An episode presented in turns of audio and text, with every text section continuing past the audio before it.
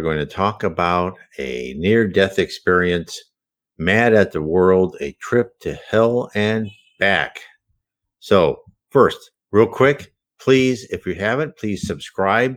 Please hit the bell if you want to be notified. This is live stream. I notify you usually about 10 minutes ahead of time. You can ask me questions during the live stream. Uh, please share this video and uh, comment and hit the uh, the up arrow to say you like this video. The more we get people to listen to uh, stories about near death experiences, the more we open up for people to learn about spirituality and about spiritism.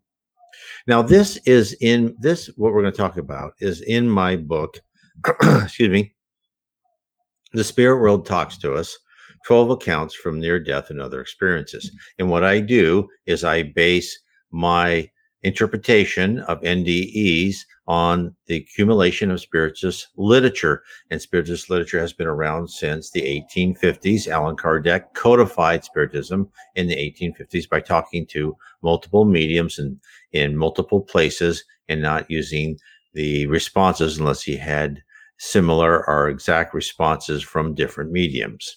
So all this is information brought to us by the spirit world, who they are trying to open up for us to listen to them of what is the spirit world is about. First clue, we are immortal. We are, are that's where we spend most of our time and we live life after life on earth in order to become better spirits. Now let's start about the NDE because I know that's what people want to hear about and it's a very exciting one. So David was an angry young man, and he was mad at God because he was gay and a multitude of other reasons. He had lived in Hawaii, but was now stateside in the East Bay area of California. He had traveled on his first skiing trip and came back with walking pneumonia. That night, all alone in the house, he would experience purgatory and be rescued to preview a slice of heaven. His experience was posted on the nderf.org Near Death Experiences Research Foundation website, which contains many accounts of NDEs experienced by people of every country, language, and culture. I would recommend anybody who's interested. There, there are many, uh, you know, the same themes comes up. Uh, it's amazing. You know, some people have good experiences, some people not so good, and everybody learns from them. So let's get into what he said. This is a quote. My cough had gotten much worse by then, and I found it very difficult to take in and let out my breath without struggle. At that point, I could, I could vaguely remember someone's personal account of her bout with walking pneumonia when I was eating lunch at the ski lodge in Squaw Valley. I was wrapped in a very warm clothing to keep from getting colder. The wind was loud outside, and I kept hearing my father's voice in my head saying, Boy, what's wrong with you? Don't you know there's no sick in this family? His voice in my head made me feel strong again, so I stood up in attention and answered, Yes, Dad, I know. I put on my mittens, my winter cap, my shoes, and headed for the door to walk this cold off. I failed in my walk less than a quarter of the ways down the neighborhood block and struggled quickly to stand up and look my best and make it back home, hoping the neighbors did not see my weakness. I was dying, and I knew it. A little denial before death is always natural, as it always seems that the experience is very surreal. End quote. So, David opens up and he tells us he tries to fight through his illness. He had a premonition that he was exposed to pneumonia, but he thought if he toughed it out, he could defeat the oncoming sickness. David returned home, very fragile, and in a state where his body could fail at any moment. I will quote him again. I was back on my couch, unable to move comfortably. I finally made it back to my room to lie down. It was a very small spare room in the house, much like a large walk in closet. The room was decorated nicely with all the things that I liked. The room aesthetics alone were a great comfort. In the middle of the night, I finally drifted into sleep and was awakened by a hard stabbing pain in my chest. My eyes were wide open and looking up towards the ceiling in terror. My mouth was wide open and was unable to draw in the next breath. I was choking and convulsing in my bed. The pain was beyond words. My vision was now leaving, and I could only hear the sounds and feel the pain slowly subside from some kind of natural drug euphoria released from my brain. Then there was no more physical pain. Still, I could hear the body and its last kicks against the bedside wall, and then there was nothing. End quote. So when David first left for his first skiing trip, he was confused and irate at the same time. He wanted to blame anyone he could for his perceived problem. He had let himself lose control of his emotions. He radiated the heat of anger from his mind, spreading waves of discordant emotions in a full circle outward from his body. Now, Spiritism tells us emotions flow from us and are picked up by others. Spirits feel them immediately, and incarnates process these passions in a subconscious level, incarnates being us here on earth. Hence, we are beacons, lighthouses that can spread light or darkness on those around us. The idea of the power of thought and our need to regulate that influence is a recurring theme in Spiritism. In the spirit world, and to an extent in the material world, we are our thoughts, but more importantly, our feelings affect the world around us. Our thoughts cause actions through the electrical vibrations generated by our mind, and that power must be tightly controlled. In the book Between Heaven and Earth, Andre Luiz, the spirit author, is listening to an intimate classroom discussion given by a spirit called Clara on the subject of the voice. She discusses how a person's voice can transmit via focused energy or an undisciplined force. Our minds control how we deliver the message. The need for controlling our emotions is backed by a question from a student. The question is when we want to deal with a problem, is it crucial that we never become angry? So the Spirit Clara provides the answer. Yes, it is. It is a proven fact that anger never does anyone good. Anger is nothing more than a dangerous short circuit in our mental energies due to a defect in our emotive world, resulting in destructive rays being emitted all around us. Now, those are words to live by. How many of us fall into the trap of anger? I know I have lost control too many times to count. The quest for improving our inner emotional balance to create the required spiritual calmness to regulate our emotions is vital for us all. And what exactly is the danger of being angry, you may ask? Well, Clara provides the details. On such occasions, if we aren't with someone who possesses the insulating material of prayer or patience, the sudden imbalance in our energies causes great harm because when thoughts of anger become interiorized, they can cause temporary mental blindness, dragging the mind into sensations rooted in the remote past. Sensations that in turn drag us down into unfortunate experiences of lower animality without even realizing it. According to what we know, anger cannot and must not be expressed in what we say. An angry person is an out of control dynamo, and coming into contact with him or her may cause the strangest disturbances. So, what is she telling us?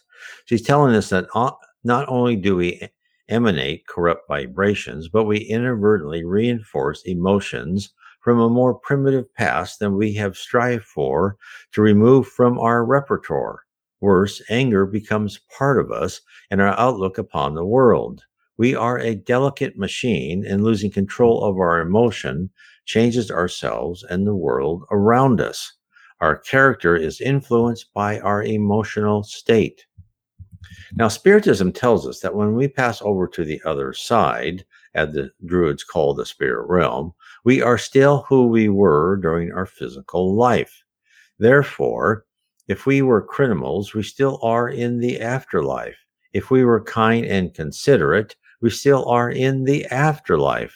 Our character and our thoughts dictate where we shall travel to when we shed our physical bodies. In the book Our Daily Bread, psychographed by Francisco Chico C. Xavier and written by the Spirit Emmanuel, there is a chapter which explains that we shall experience what we believe.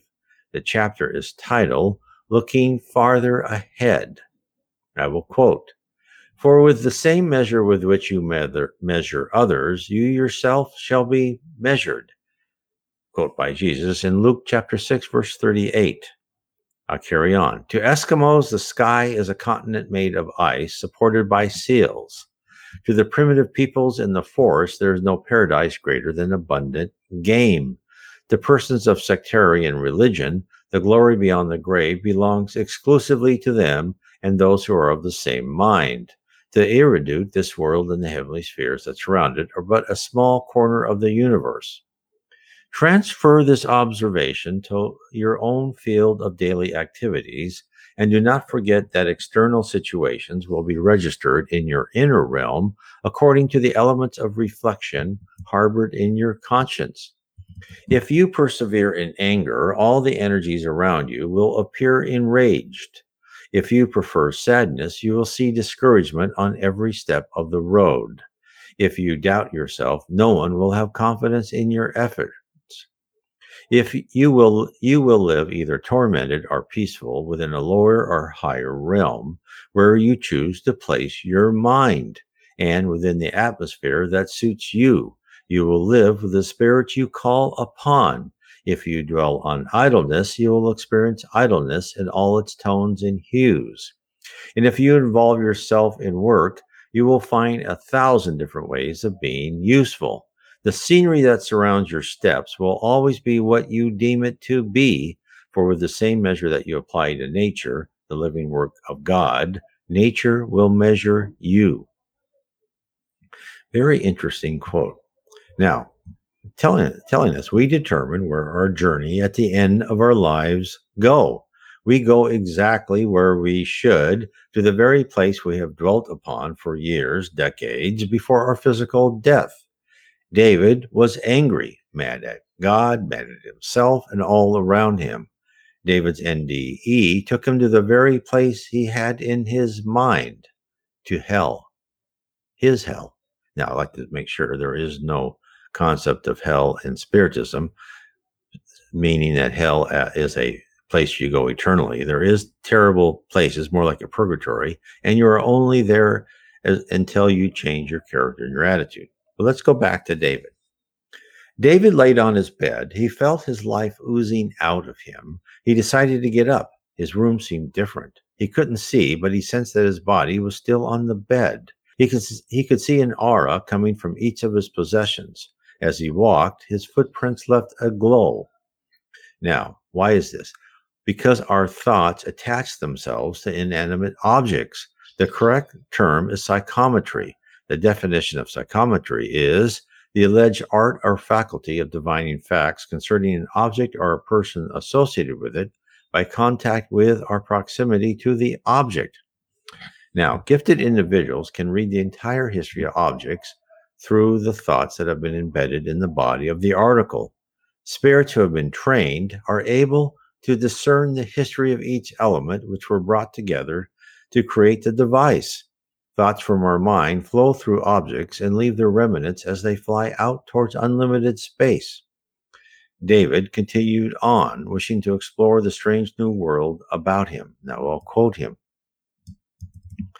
At first, I tried for the bedroom door and reached out to open it. My arm went through up to my elbows. I could sense the feel of others out there who wallowed in great sorrow like nothing else mattered. It was frightening, so I pulled my arm back in. I looked towards my window and saw that the branches of the tree kept hitting up against the window from the storm still going on outside. I considered returning to my body, but it seemed like it was no longer an option. The single light bulb that I left on above my head was starting to glow brighter and brighter. This was the entrance, I told myself. So I decided to reach out to the light and go. Go I did, very, very fast. All my life's record played back from my birth till my death. End quote. Very interesting, is it not? The storm outside and the presence of frightened and anguished spirits were caused by David going to the place where he fitted the best, where he thought he should be, to where there would be others just like him, to where the atmosphere suited him. David, unlike so many others who have had near death experiences, who talked about their immediate feeling of being overwhelmed with love, had the opposite impression. Instead of a vortex of swirling warm and comforting light, all David saw was a bare light bulb that increased in luminosity. David felt fear and sadness, whereas those who had NDEs, who attempted to balance their emotional state, felt a wave of love which flowed through them and sent them into a state of near ecstasy. Next, David had his life review. Alone, he had the scenes of his current existence played with no commentary, no support, no coaching or lessons learned, or areas of improvement to be noted. So now, contrast David's experience with that of James, who I wrote about in my first book about NDEs, what really happens during near death experiences, according to Spiritism. When James' heart stopped, a woman's spirit approached him, led him out of our world to the spirit world, where, as many others before him have noted, the flowers and trees shined as if lit from within. In the book psychographed by Francisco C. Xavier, the spirits who communicate with us also comment about the wondrous aspects of the light how their senses are heightened and everything takes on a brilliant hue with colors that we have never seen before. James described where his life would be reviewed. Now I'm going to quote James. I was led by the lady through the forest. I asked where we were, what had happened to me, where we where were we going. I was told everything was fine and my questions would be answered soon. I didn't feel concerned. In fact, I felt calm and peaceful. I was led by the lady to a clearing in the forest, in the middle of which was a large wooded oval table with 10 or 11 people seated around it and one chair empty, which I was indicated to sit at. Then the lady left.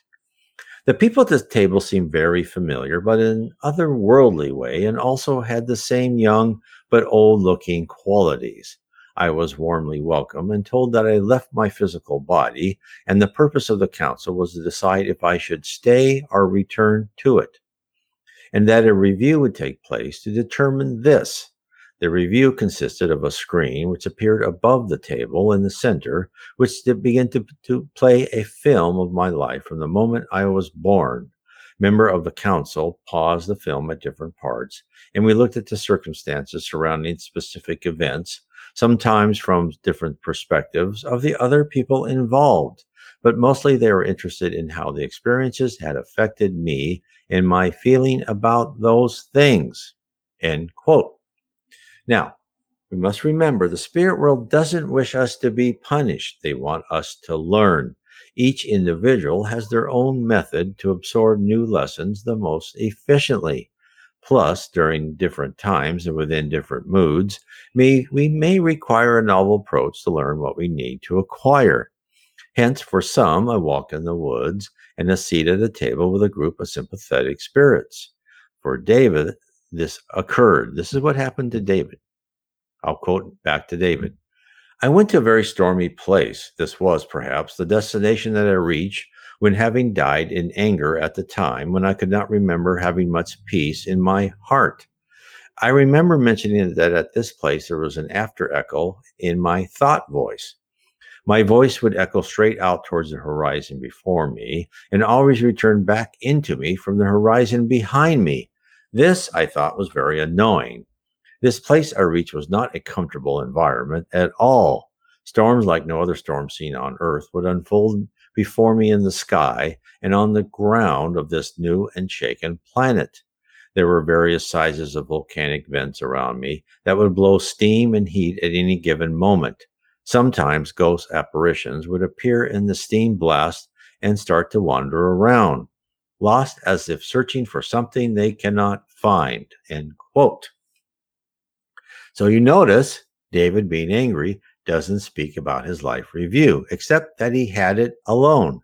David certainly wasn't in heaven. He was either in the lower zone or the abyss, which we would most would call a type of purgatory. He was not on a different planet. He was in a different dimension, somewhere around or under the crust of the earth. Now, what do I mean by lower zone?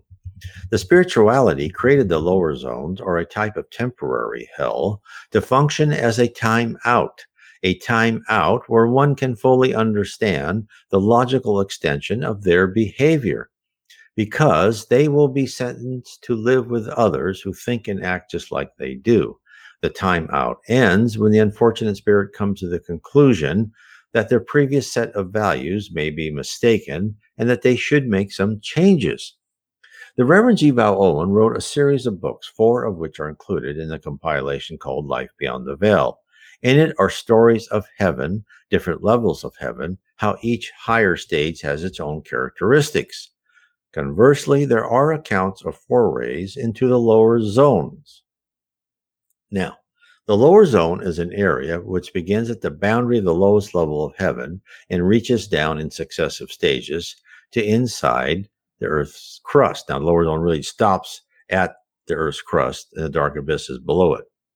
Different sections are for spirits of varying degree of selfishness, materialism, and criminality, where the guiding light of love, kindness is almost extinguished. But in spite of the surroundings, the outposts of angelic spirits do exist to help poor lost souls who are ready and willing to modify their beliefs. In a separate book, not part of the compilation of Life Beyond the Veil, is the story of Paul. The title of the book is Paul and Albert. The book was dictated by the spirit Kathleen and her spirit group, the. Vale Owen, in 1919. It is a very short book, 68 pages. But it's 68 pages of some of the most powerful statements and visions I have ever read, not because of the monsters or cruel acts performed, but of the normal course of thinking and behavior of the denizens of the lower zones, attitudes that would fit just fine within our current culture. Although some may decry their lack of empathy and morals, still, many of these poor souls were very successful in the physical world.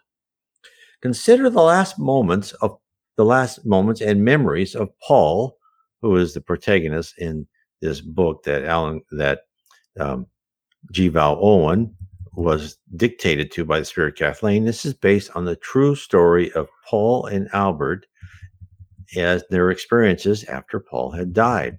So I'll quote This is what happened to Paul.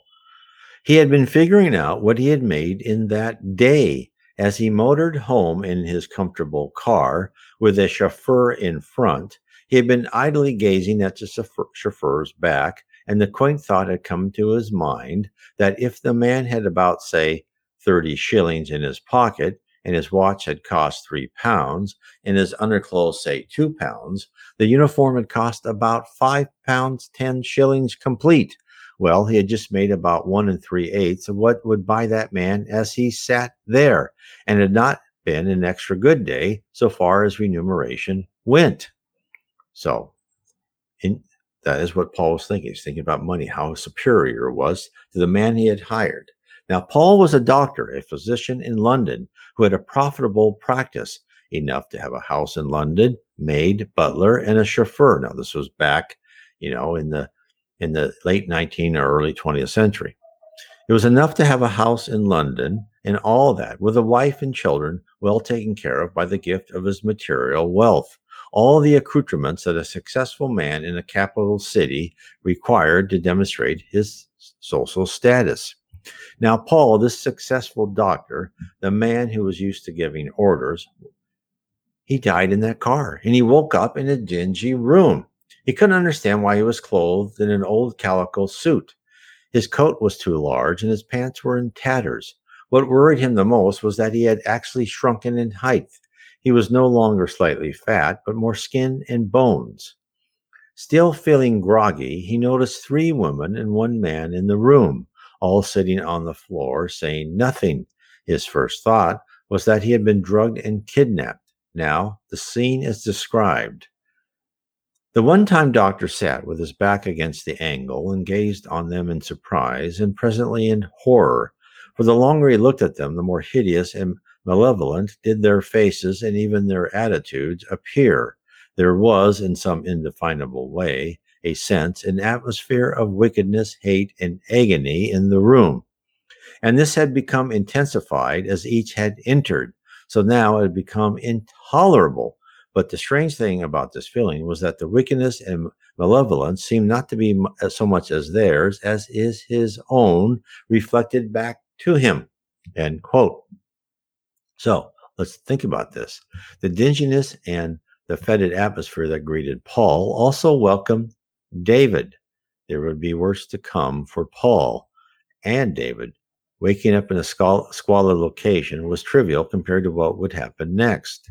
Now let's talk about David's. What did he saw when he was there with all that volcanic activity? I show quote. One of the ghosts blasted out of the vent nearest me. It was a woman. She frightened me. She was dressed in very ancient garb, torn in places, and appeared to be very dirty. She had no feet below, so she sort of drifted on air. She was approaching my space very slowly. When she reached close enough for me to touch, I chose to communicate. I asked if she was able to tell me the name of this place. She would not answer. However, she slowly crept even closer to me as if she was going to take, steal, or hurt me. I know all thoughts are heard here, so you can't hide a plan for yourself. Instead, you just have to come out and say it. So I said very stern, Who are you? She then tore off a part of the shroud that hid her face and showed me only bone and skull, her jaw wide open as if dislocated. She rose up completely out of her robe and swooped down at me for a bite. It was my left shoulder, my spirit body. The pain was so great it was worse than death. At that very moment, she swooped around in midair to take another bite of my spirit. I dropped down to my knees and cried out for God. The spirit woman placed her hands on her head and disappeared back into the ground vent. I noticed some other approaching spirits did the same. Still, I cried for God and asked if He would forgive me for speaking so crude of Him back on earth and if he would accept me back and take me home away from this strange land.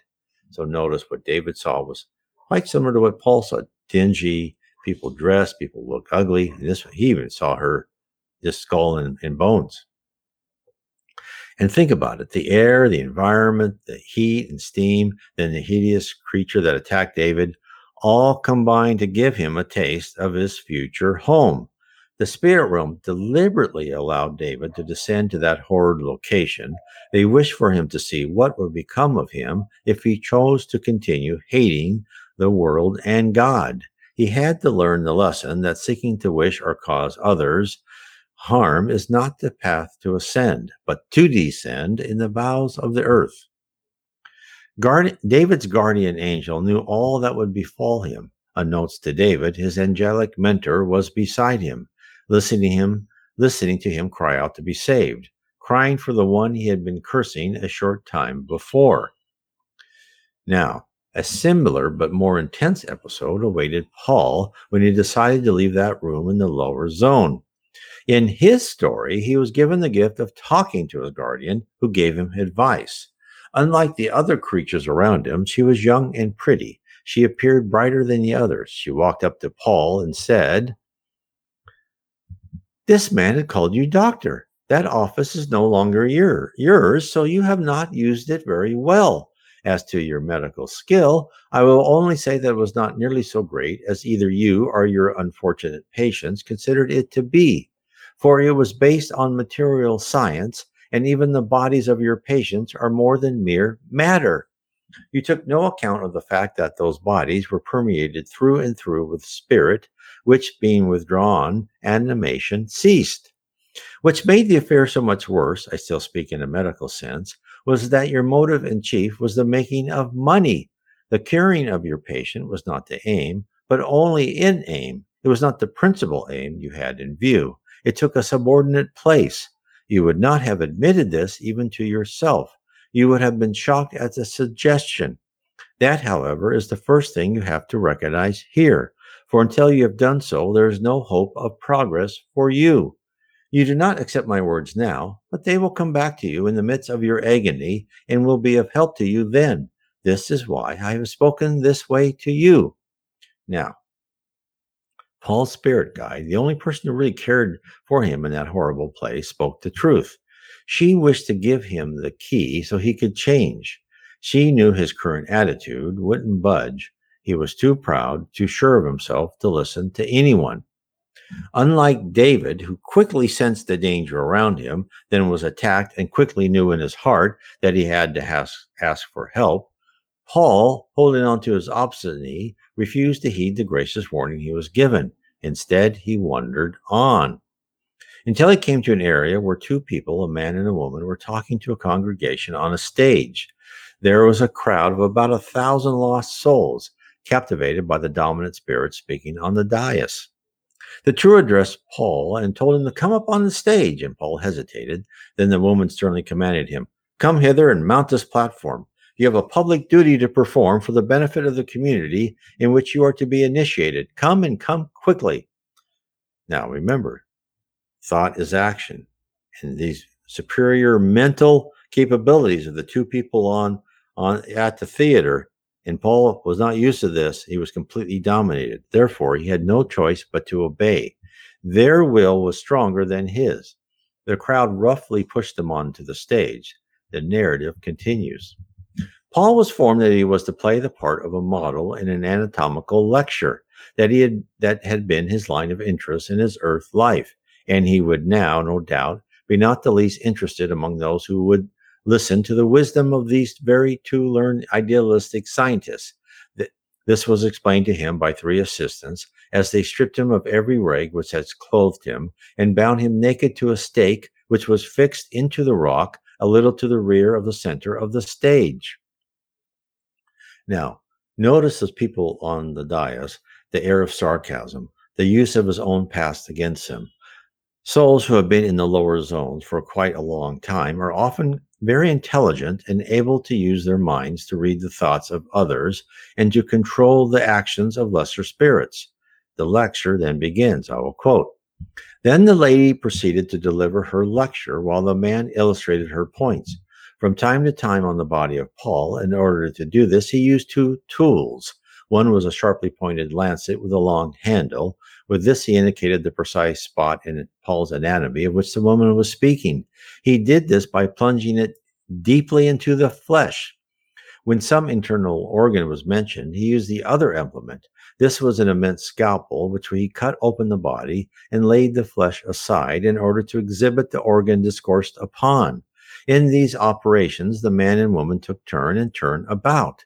But while the torture inflicted was terrible enough, the fact that, so far from losing his consciousness, his intellect became more alert as his bodily suffering increased, added agony to agony. So, think of this. All through the ordeal, Paul was wide awake. Most astonishingly, he also did not bleed. Paul didn't realize that in his spirit form, he could not die no matter what they did to his body. But they didn't only just torture his corpse, corpse, but his mind too. Now, quote, the like of it he had never seen before. Every sin in his life seemed to be known to them. One after another, they brought them forth, and with ribald words, couched in mock scientific phases, and with an assumed courtesy, laid bare his innermost thoughts, his secret deeds, sins long ago forgotten, and, as he had thought, lost in the void of the past. These were now, with shameless relish, re- retailed in detail and in his hearing before the public audience who cheered and howled. Amazing, isn't it? So finally, after the fun was concluded for the audience, he was thrown into a cave and left to recover. Now, let's go back to David. When David, into this volcanic land with these bad spirits around him, when he cried out for God, the mere mention of God was not the cause of the other spirits to retreat and sink back into their holes. He was mistaken about that. No, the ignorant spirits, those who had resisted the call to change for the better, could sense the presence of a higher spirit, a spirit whose brightness would blind the others if they saw the full manifestation. A spirit who resides in one of the levels of heaven is less dense and reflects the love of the Supreme Being. Hence, they appear bright from within, whereas the spirit who hasn't accepted the love of God doesn't reflect much light, for no one is wholly bad, and a lower spirit is denser, not as much as we are on earth, but still more than a higher spirit. And when I say denser, I mean they have more matter composed and less energy. And then the ratio of energy to matter goes higher and higher, more and more energy versus less and less manager um, matter as a as a spirit ascends into different levels of heaven. So, hence, if a higher spirit wishes to make him or herself visible, they must will themselves to become more solid so the lower spirits can see them. And this is what was occurring as David shouted for help. David's guardian angel, his spirit mentor, was preparing to take him out of the lower zones. I will quote David It was at this moment that I realized that my voice would no longer echo and return back into me. Instead, I would roar, roar out his name unto the summit of the horizon, and his name alone would explode into light and sound. The rest of the spirits around me would show fear as if God was not any comfort to them at all. This was sad to me, but it was also a joy for me to know that God has accepted my apologies as the light on the horizon would expand in my direction. So beautiful was his light, words cannot express. His light was like the rising sun, and like the sun, he rose up from behind the mountains into the sky. Love poured into every part of my being, and my soul was revitalized. The planet was also changing under his light. I saw parts of the mountains tear open and gust forth in the form of waterfalls. The dark clouds above my head shrank backward at an amazingly swift pace. God has come. His light is warm and welcoming. I then reached a high level of calm and peace. End quote by David. So what was happening? David was being escorted up. We could say figuratively up, although it's really it's just changing the data around him. But that is for another talk and more diving deeper into spiritism. He was let's for for you know for interest of being uh, more simplistic. He was escorted up into the higher spiritual spheres. David was embraced by another spirit without assistance. David could not have made the journey up toward the light at such a rapid pace. In the spirit world, spirits can move by thought. There is no speed limit. The velocity of light poses no boundary to the imagination of the spirit. But there are fences around the different bands or levels of the spirit world.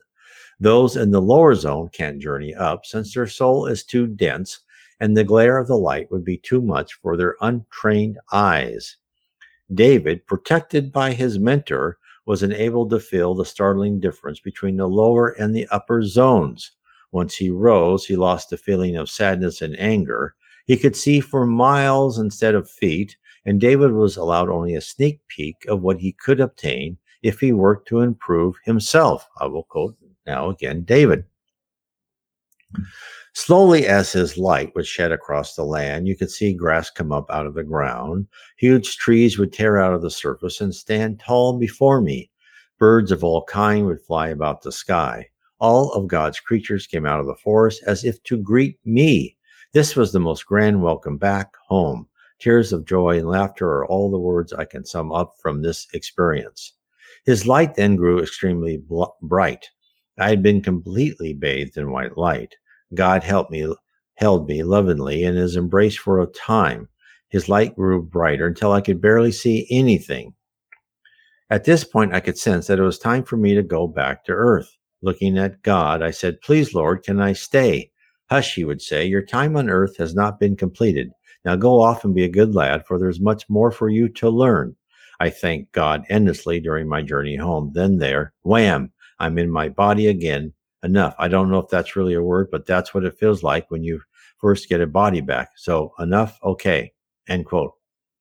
So David's near death experience was relatively quick.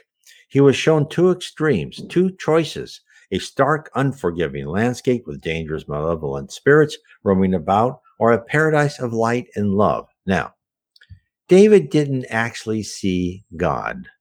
Even high spirits don't see God even high spirits have told that they have they don't have a complete understanding of God. What David saw, not, although he felt the rays of God's love, right? But only after spirits ascend level after level, come closer to becoming a perfect or pure spirits, will they even begin to really understand the power and the force of God, of the divine being. So, what David saw was a spirit, a high spirit, a spirit that radiated the love that came from within and the reflected love of God's universe. The spirit that looked over and guided David was, in the past, just like us. He or she too incarnated in life after life in a quest to achieve perfection, to erase all the blemishes of a baser emotions and to fill them with love, fraternity, charity, and honor. It was all part of the plan specifically tailored for David's benefit. The spirituality knew precisely how to present the lesson plan. They knew what would motivate David to alter his mindset and to make a lasting impression to get him to change course. David woke up back in his body. He immediately questioned himself for being delusional, but he couldn't deny his lungs were now completely clear. The spirit world made sure he would be given positive evidence of his journey. Mentally checking that he indeed had an out of body experience, he waited for the dawn. I'll quote him again. This had to be one of the most beautiful mornings that I had ever seen. The sky was bright pink and the sun embraced the horizon. Even now, there are days when life gets too tense. That is when I know it is time to stop and watch the sun rise. Many times I can still see him smiling in the sun and shining on my face. That is a great comfort to me, and so is the knowledge that we have a home to go when we have finished life's lessons and labor. End quote. David was blessed with a positive outcome. The spirit realm and all of his friends residing in the other side were pulling for his success. Now, let's go back to Paul. Now, remember, Paul lost his physical bar- body. He was a harder case than David. The story is that he spent years wandering in the lower zones. And when he finally grew tired of living amongst his own kind, thinking like he thought, and knew he desired a better life, a life filled with love instead of hate and derision. Once he mentally adjusted himself and started to treat others with kindness, his angelic mentor led him upwards out of purgatory. When they ventured into the next sphere, Paul was amazed. I'll quote the book. Paul was lost in admiration of the scene before him. There were islands dotted about the river's course on which were kiosks and summer houses, and on one large island, a music pavilion. Here was an orchestra which made music that floated over the lawns and flower gardens and houses, and bathed all in a flood of melody. It brought a sense of restful content to the two weary newcomers who stood there wrapped in ecstasy. So great was the contrast, and so sudden had it been sprung upon Paul, that he forgot his companions and stood wrapped in silent wonderment. At last his lips moved, as to himself he murmured, Yes, God lives. It was the first time that name had been on his lips since he had left the earth life. He paused for a few moments, still in a deep rapture of solemn meditation, and then added, and loves. So his spirit guide told him that this wasn't even the beginning of heaven. It was only a way station to rest and recuperate after a hard expedition. She then led him to a pavilion and asked him to wait. When she returned, she had Paul's wife on her arm. She had waited for the betterment of her husband. Paul took his wife and gave her a long hug and felt warm in the arms of his long awaited love. So, what does this all tell us? It tells us that we have support above and all around us.